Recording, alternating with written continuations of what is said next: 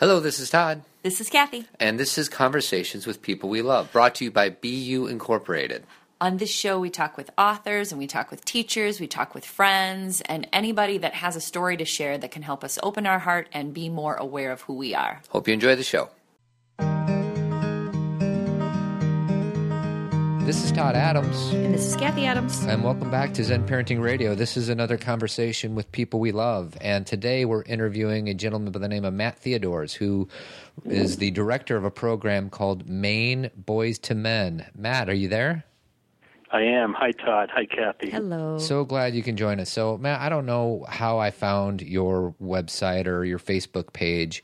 Uh, I actually reached out to the previous director, and I just, I am somebody who is a big fan of finding resources for boys, and I feel like there's not that many out there. So, when I found it, I, I called up. Who was, what's the name of the former director? Uh, Drew Wing was the director for the last four years There before. I joined. So I reached out to Drew, and he's like, "Well, you know what? I'm actually um, somebody else is going to be taking over for me." So here we are. So welcome. So glad you do what you do uh, for Boys to Men. And I'm just wondering. An obvious first question is, what is Boys to Men? Can you help us out? Sure. Yeah, and thanks for thanks for reaching out. I appreciate the opportunity to talk to you. And uh, Boys to Men's an organization I've been involved with for about two years now, and I joined as the executive director um, in September. But that was after supporting the organization as a board member and, and a supporter for a couple of years prior to that. But we're a nonprofit organization. We're we're focused on eliminating interpersonal violence and specifically male violence against women and girls.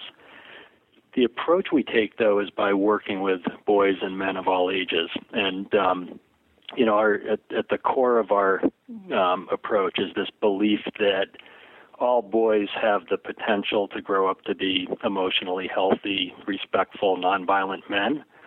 And all of our programs uh, focus on that as the outcome, um, as sort of the common theme across all of our programs. I'd be glad to talk about the, the programs a little bit if you're if you're interested in Um, those. yeah, I, I definitely Well, want to get it. Go ahead, sweetie. Actually, I have a question for you, Matt. So, Sure, yeah. are you working with people who are just in Maine, or do you guys have webinars? And you know, are you working? Is it more expansive? Or are you guys working like you know face to face with people? Yeah, it's a good question. We we started as an organization in Maine about 15 years ago, and it started as a coalition, a community coalition that held an annual conference for boys here in Maine. And after about seven or eight years of success in that, we actually formed a nonprofit and began to build out our programs beyond that. All of our direct programs are serving boys and men here in Maine. Uh, but we've been recognized uh, for some of the work we do engaging men in this work, and we've been recognized nationally for some of that work. So I guess the best way to look at it is some of our learnings and some of our capabilities have been made available to other communities, but our direct service is here in Maine. Well, because I was, you know, reading over what Todd gave me, and you know, you can talk more about these, but you know, you have a boys outdoor leadership development program, a reducing sexism and violence program, and a boot camp for new dads, which is so necessary. Um, and it says serving men of all ages. So, will you talk about each of those and and what you do in those? Sure, I'd be glad to. Yeah, the um, you know one of the things I think makes us unique. I guess a couple things. One is that we started on this work of engaging men and boys and uh, as part of the solution in in stopping this cycle of violence.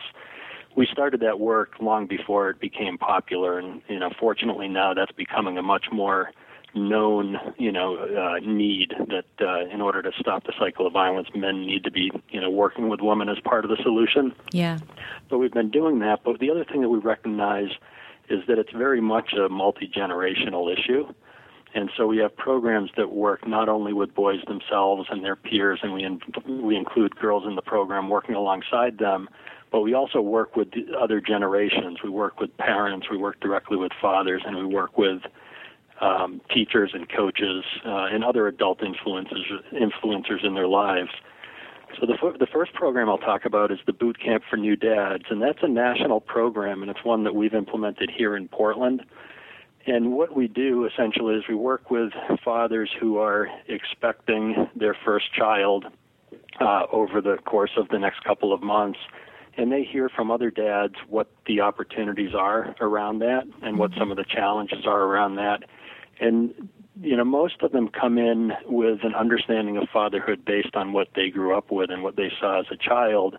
And what happens through this program is they're able to see other styles of parenting mm. that they may not have been um, exposed to. And so through this learning and modeling that they see from others, they're able to sort of make their own decisions about what kind of father they want to be. And the goal really is to let them know that there's an opportunity for them if they're interested to be an equal participant in the parenting of their kids. And mm, so amazing. oftentimes the, the fathers come away with a much more open perspective of not only what fatherhood's all about, but different ways of um, you know, uh, working with their children and really making their own decisions about what behaviors and what attitudes they want to carry down to the next generation within their family. Um, well, Matt, I have three daughters, and I, I feel like I did a decent job when our first daughter was born. I was the new dad, but um, I know that I would have adored. You know, we did. Kathy and I did the you know the birthing class, and you know, it, but it has nothing to do with what happens after that baby comes out. And it was it, it it w- it's so hard, mo- mostly for the mom. I think uh, obviously the dad's uh, responsibility is is to be a good dad, but more to support the mom in the, that first year because I've always said that when when Kathy had our first child, um, you know, her life ch- turned upside down indefinitely, whereas mine turned upside down for like three or four days, and then I went back to my workplace. And it's really kind of an unfair system and an unfair setup. But I didn't really know what else to do other than go to work. And I just think I would have adored such a program because we had Kathy and I had some yeah some growing some stress. pains. Yeah, and and, yeah. and that you really have to. The language that I love that you use, Matt, was that you know they have the opportunity to be, uh, you know, a partner, you know, not someone who just provides and shows up at 7 p.m., but a partner in this and that it becomes a partnership. And as Todd and I always say to new dads, this is like, it's not just you're stepping up to help the mom. You get to create a relationship with this child that's deeper than maybe what you experienced. Is, is that what you guys are kind of doing too? It is. It's both of the things that you just talked about. One is really making sure that these men understand how they can be a supportive uh, spouse uh, or supportive partner in the parenting of the child. But the other is to kind of break away from whatever the gender stereotypes are that these men come in with, whether it's based on you know the cultural stereotypes that they see or messaging they see through the media, or whether it's based on their own experience as a parent the way the program works is new fathers come in with their babies as volunteers and actually talk to them about the experience. And there's some power to having the fathers walk in holding their babies in their arms and cuddling with them that opens up that, you know, for, for men that might be uncomfortable before their first child, it opens up that whole notion of being close and compassionate with your baby. Uh, and then a lot of the fathers come back and get trained as coaches. So it's really a program that's run by men that have been through it and that have learned a lot, benefit from the experience, and want to come back and share with other new fathers the, as you said, the opportunities that come along with being, you know, being a dad. That's great. Well, so that, that's yeah. I, I remember my experience when my kid was born, I didn't cry, and all my buddies said, "Oh my God, when your baby's born, you're gonna like just start, start bawling." and I thought there was something wrong with me. And I'm guessing that through that program, there's probably some dads who did, you know, emotionally release, and then there's other dads who didn't. And I, I guess I wouldn't have felt so abnormal had I uh, had some more support. You had a spectrum to pull from. Yeah, yeah, and it's you know it's a time in a man's life I think where they're open to learning, and you know they recognize that mm-hmm. they're facing an experience where they they haven't been before and they're willing to be a little bit more vulnerable. And I think getting them that in that environment with peers that are going through the same thing sort of fosters that vulnerability a little bit and makes it okay to, to talk about some of those fears that they might not otherwise talk about. Well, it's so funny because, you know, sometimes we talk about current events on our weekly podcast and we talked about, I think it was David Wright on the Mets. Is that who it was? Do you know? That took um, paternity leave for more than yeah. a day and he was criticized for it. Right, right. And it's funny how you know these as as bad as that is, and I want to talk about you know the whole idea of violence against women. Some of these current events happen, and you think it's so awful, but it, it creates an awareness that otherwise would be hard to capture. Like the Ray Rice thing, as sad Yeah. as that video was, it it it, it Started helped- a conversation. It started a conversation that people that that wouldn't have happened had had that occurrence hadn't happened. Yeah, no, that it's it's it's an it's an issue that's very easy for people not to want to deal with, um, just because it's a difficult one. And I think you know the tendency is to pretend it's not happening at the at the rate that it is. And you know the good news behind seeing a story like that play out in front of the public is it does make it very hard to deny. Um, and then you know it, there's an opportunity for people to understand that um, you know how widespread it really is and how close to home some of those issues can be. So that is the that is the upside of having that all out there is it is exposing an issue that's been out there for a long time. I so agree. And the program that you guys offer that I was so, you know, personally excited about was the um, RSVP, the Reducing Sexism and Violence program. Can you talk a little bit about that?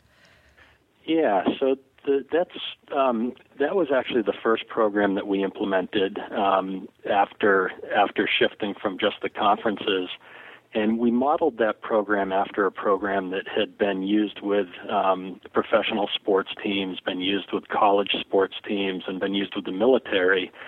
And essentially, what it does is it helps raise awareness around what the issue is around violence against women to you know raise awareness of how widespread that is what the various types of abuse are um, and uh, really just create awareness that it's an issue that is all around us. And it, it doesn't start with just physical abuse or sexual abuse but it starts in a, in a lot of cases with a general disrespect for women and leads to verbal and emotional abuse. So there's a lot of education around that. And our program is aimed at um, middle school and high school students primarily. Uh, we've also done some work with colleges, but it's creating awareness about what the issue is. The, the other thing we do is we really help the participants, and it's usually half girls and half boys in a room together, and there's usually about 30 or 40 participants. We help them understand as men, as as young men, why they should care about this issue. Um, and you know, I think you know by by tying it back to women that they care about in their lives, by helping them understand the spectrum of abuse, by helping them understand the you know the the fact that you know one out of you know five women going off to college is likely to experience um, you know some sort of sexual assault that in high school the numbers are you know just as staggering in terms of dating abuse. To help them understand that and to acknowledge that their environment probably isn't that much different than what some of these statistics show. And then tying it back to um, you know what that's like as they think about people that they love, women and girls in their lives that they care about, uh, potentially um, being victimized. They're able to get uh, come to a lot of compassion around that issue. Yeah. Um, and, and in the discussion, the, you know, one of the most powerful parts of that program is when the boys hear from the girls, from their peers, um, you know, really what it's like to be the recipient of some of these disrespectful behaviors and what it's like to have to worry about, you know, every time you walk out the door to have to worry about what might happen or every time you get in a car with somebody, what you, you know, having to worry like that. And for a lot of these boys, it's really sort of eye opening. They haven't thought about it that much. Um, and when the girls share their fears around it and their experiences around it, the, the boys listen and they hear it. So, you know, they, um, you know, they, they understand from that perspective why it's important. But the other thing that they understand is, you know, most boys are good kids. You know, they're not, Yeah. you know, just because 90% of the violent crimes are c- committed by men doesn't mean that 90% of the men are committing crimes. The majority of men are good men that want to, uh, you know, want to uh, be respectful and want to, um, you know, do the right thing. And unfortunately, men get labeled as um, potential perpetrators, and so the, the the boys are very vocal about the fact that you know just because they're men and you know this issue is prevalent that even though they are often coming to situations as you know, as a good person, the label of being, you know, uh, an aggressive male and power and control and all the stereotypes that go along with it hurts them as well. It limits them as well. Um, yeah. That is so true. And Matt, I just had an experience. I was in New York last weekend and I got on an elevator and it was about 10, you know, it's kind of late. And a man got on the elevator with me and, you know, not a big deal. But then I realized we were going to the same floor. And so when we got off on the floor, I got off first and he was walking behind me and I was all the way down the hallway. And that's one of those things, like, and I hadn't even told Todd this story, but where that's women have to think about those things. I had to think to myself, what will I do? if there is a problem. Like I had to, I had put yeah. my hand in my purse, so I had my phone. I knew that I could scream. I, I went through all these thoughts in my head. And I, when I got to my room and I had my key, I turned and he actually was right across the hall. And he looked at me and he smiled. And and I say that because I think he knew he was scaring me mm. and he felt bad about it. Like right. he yeah. was like trying to slow down. And so both examples you just gave about women have to think about these scary things. And he's sitting there thinking, I'm just trying to get to my room. And she probably thinks I'm following her.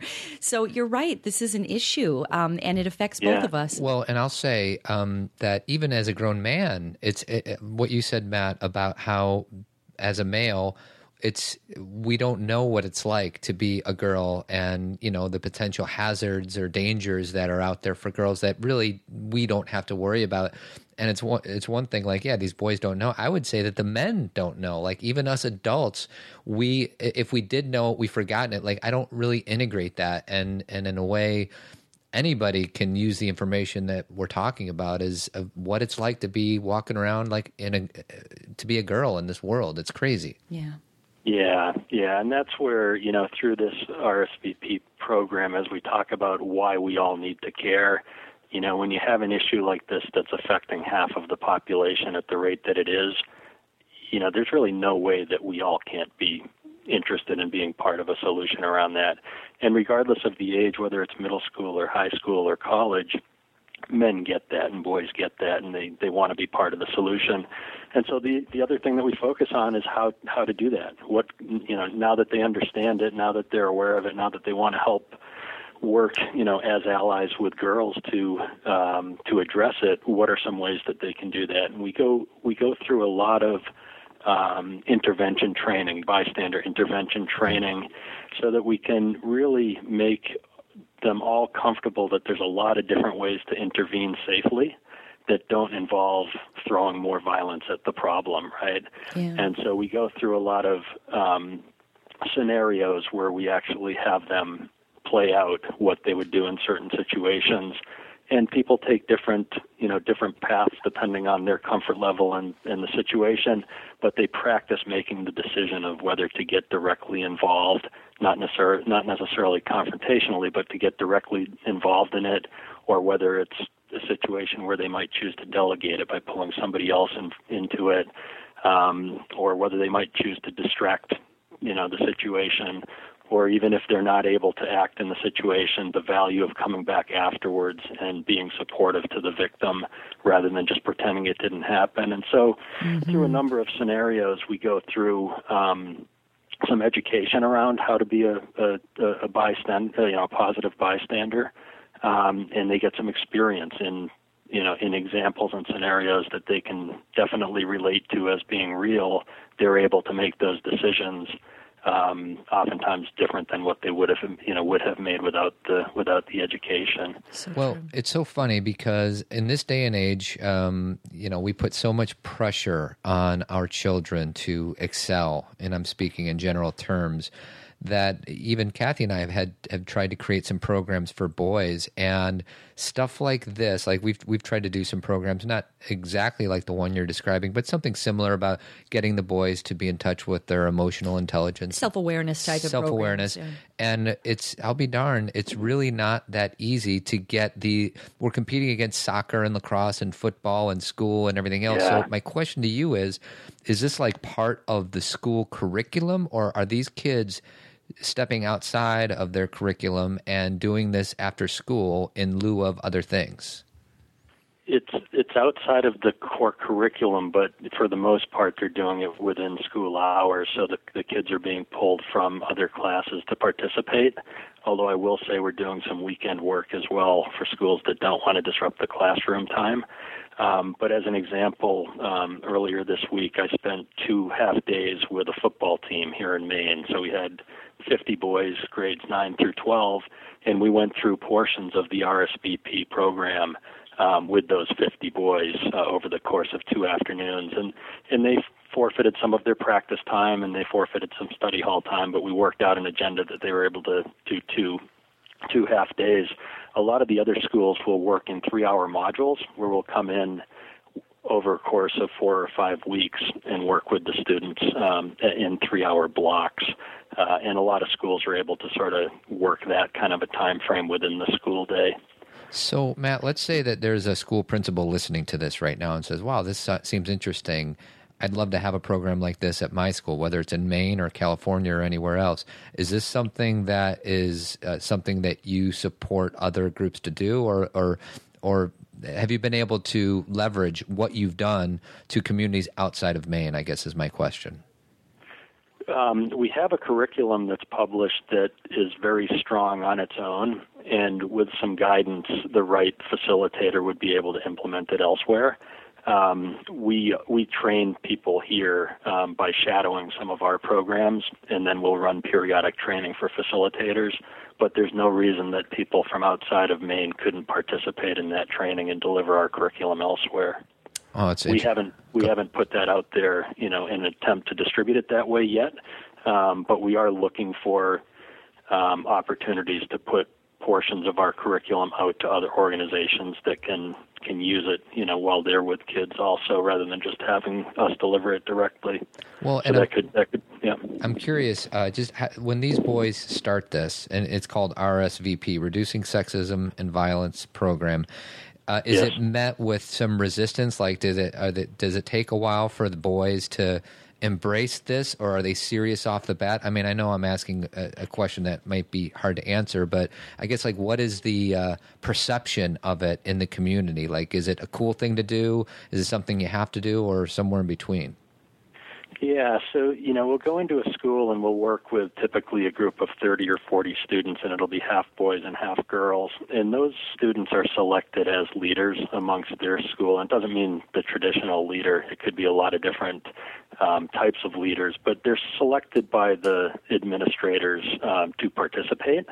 And so it's viewed as an opportunity by a lot of them to, mm. to, to, to take advantage of something that was offered to them that they were asked to be part of. Um, we talk early on about their preconceived notions about what this is going to be and what our preconceived notions about them might have been. And very quickly, uh, as we get started with them, it becomes fun. It becomes a leadership opportunity. Uh, they understand that they have an opportunity to become a leader around an important topic. And uh, for the most part, you know, from what I've seen, the students are very engaged throughout the process, and a lot of the schools carry on um, beyond our involvement with an RSVP club. So they'll take on certain projects that they want to uh, continue to deliver this sort of material to other schools within their district, or they'll take on projects within their school. So we're really enabling them to carry our work forward afterwards. And uh, you know, several of the schools have kept that going with the right leadership from the, the staff as well as the right student participation. That's so I guess in answer to your question, it's viewed, I think, as an opportunity for most of them, and then they, even these 50 football players were very engaged for two days when I'm sure they would have rather have been playing football. Well, Matt, I have a question for you. I, you know, as a woman, as and as a mother of three girls, I'm wondering how can women and girls, for that matter, support men in you know in this kind of big transformation that's happening. Like what can we do to empower men to kind of discover you know their whole selves? Because really as i look at it it's not like we're teaching men something they didn't know. It's allowing them to really be who they are which is also emotional compassionate beings. And so do you have any thoughts on that? Like how have you asked women or girls to support boys in this process well, one of the things that is helpful as we get boys and girls together is for the girls to be honest, you know, about what it feels like when men, you know, um, you know, when men act and behave in ways that line up with those traditional gender stereotypes, what that actually feels like as a woman to be the recipient of that, um, and to have open conversations about it. And uh, so that that's one thing. The uh, you know, in our program, we spend a lot of time, actually, in all of our programs, um, around uh, gender stereotypes, and you know, we try to break down the myth of what you know what it means to be a man, and you know, when you start engaging boys and girls or men and women in that discussion, you get a very consistent uh, set of answers around what society has been telling boys they need to be to be a you know to be a strong man. And it's all about the power and control and dominance and you know oftentimes violence and um you know the accumulation of money the accumulation of women. And it's all the same sorts of things. And then we go through an exercise where we have the the boys and the girls you know talk about people in their lives that um you know that they've respected men in their lives that they've respected and you know the boys and the girls both quickly point to you know it was my grandfather who you know he's compassionate he listens to me you know he takes walks with me you know he holds me on his lap and you get all these very different pictures of what you know a totally. you know what a compassionate you know um strong man in that sense would be and so it really breaks down kind of the myth and you know what the media portrays from what um, you know these kids really believe when they think about it. So we challenge them a little bit in the in the session, or I guess a lot, to really, with this information, establish their own values, um, so that when they see things happening outside of those values, either you know their own behaviors or other behaviors, that they're able to hold themselves and others accountable um, and step in and try to steer it in the right direction but um, uh, you know a lot of it is just communication between yeah. boys and girls and men and women to work on this together. Um, I agree. Well, um, yeah. this is uh, one last question, then we're going to let you go. Um, I uh, I have made the statement on our podcast earlier that there's so many different resources for young girls, as well there should be but I also feel like whether it's an online thing, like there's Mighty Girl, mm-hmm. there's a whole bunch of things yeah. out there. Amy Poehler, Smart Girls. There's, right. there's just a lot of pages dedicated to girls. And maybe they're out there for boys, but I feel like they're hiding from my ability to catch them. And I, do you mm-hmm. have any good resources for any moms or dads that are listening right now who have sons that they can kind of we can point them in that direction? You bring up a uh, a very good question. I mean, there's been a lot of work done for you know decades now on helping to develop healthy girls and empowering girls. Um, the work for boys has been lagging, um, and that's why, in a in a sense, we've been a pioneer in that space since 1997 or so. Um, there are a lot of um, you know, there's a lot of isolated groups beginning to do this, but it's not the norm um, and it's not easy to find. We do have, um, you know, and, and one of the other things that we have realized is that you know the the younger you begin to work with boys to sort of set that foundation um, and break down some of those um, stereotypes that get set fairly early, the better. Um, so we do have a third program as well. I'll just quickly say the Boys Outdoor Leadership Development Program, BOLD, which works with seven to ten year olds. And the reason I bring that up is it's in answer to your question. There's not a lot of other environments where boys that age can go to really learn about character traits of becoming a leader, to have the opportunity to sit in a circle and process some of how they're feeling about these fun activities that they're taking part in. And it's just a different setting than what boys find themselves having the opportunity to participate in. Um, in answer to your question, there's not a lot of um, there's not a lot of organizations that are taking, I think, the approach that we are of sort of working with boys of all ages and with men to sort of con- you know continue to challenge those you know century old gender stereotypes that are you know both damaging to women and limiting to men. Um, well, and I figured that there, I mean, I've done extensive searches and I found you guys and I was so pleased. I'm like, oh my God, whoever's running this, I got to have them on because it's just so hard to find somebody like you or a program, program like the one that you have. Uh, is out there. So I'm going to give you a few quick plugs here. Obviously, you have a Facebook page. Uh, what is the Facebook page called, honey? No, I don't know. What is the Facebook page called. Matt? it's Maine Boys to Men with Maine spelled out M A I N E, Boys to Men. And the website is Maine, maineboystomen.org. You have a donate button on there. So if there's any listeners that just believe in some of the things that that Matt's doing, um, please feel free. We invite you, encourage you to do that. Is there any other ways that we can support what it is that you're doing, Matt? You know, that's the biggest. I mean, any level of support goes a long way to us delivering these programs both to fathers and to students. We hold a lot of community events where we serve parents as well, as well as others in the community. So any of, you know, any level of support is very much appreciated toward that end. Um, you can also follow us on Twitter at uh, uh, Boys to Men. Um, and uh, those are the best ways to sort of keep posted on the work that we're doing. Well, thank you. Matt. Awesome, Matt. Well, I can't say thank you enough for being on this podcast, and um, we look forward to uh, more interactions, whether it's virtual or, or otherwise. So, thanks very much for being on the show. Thank you both. I appreciate it.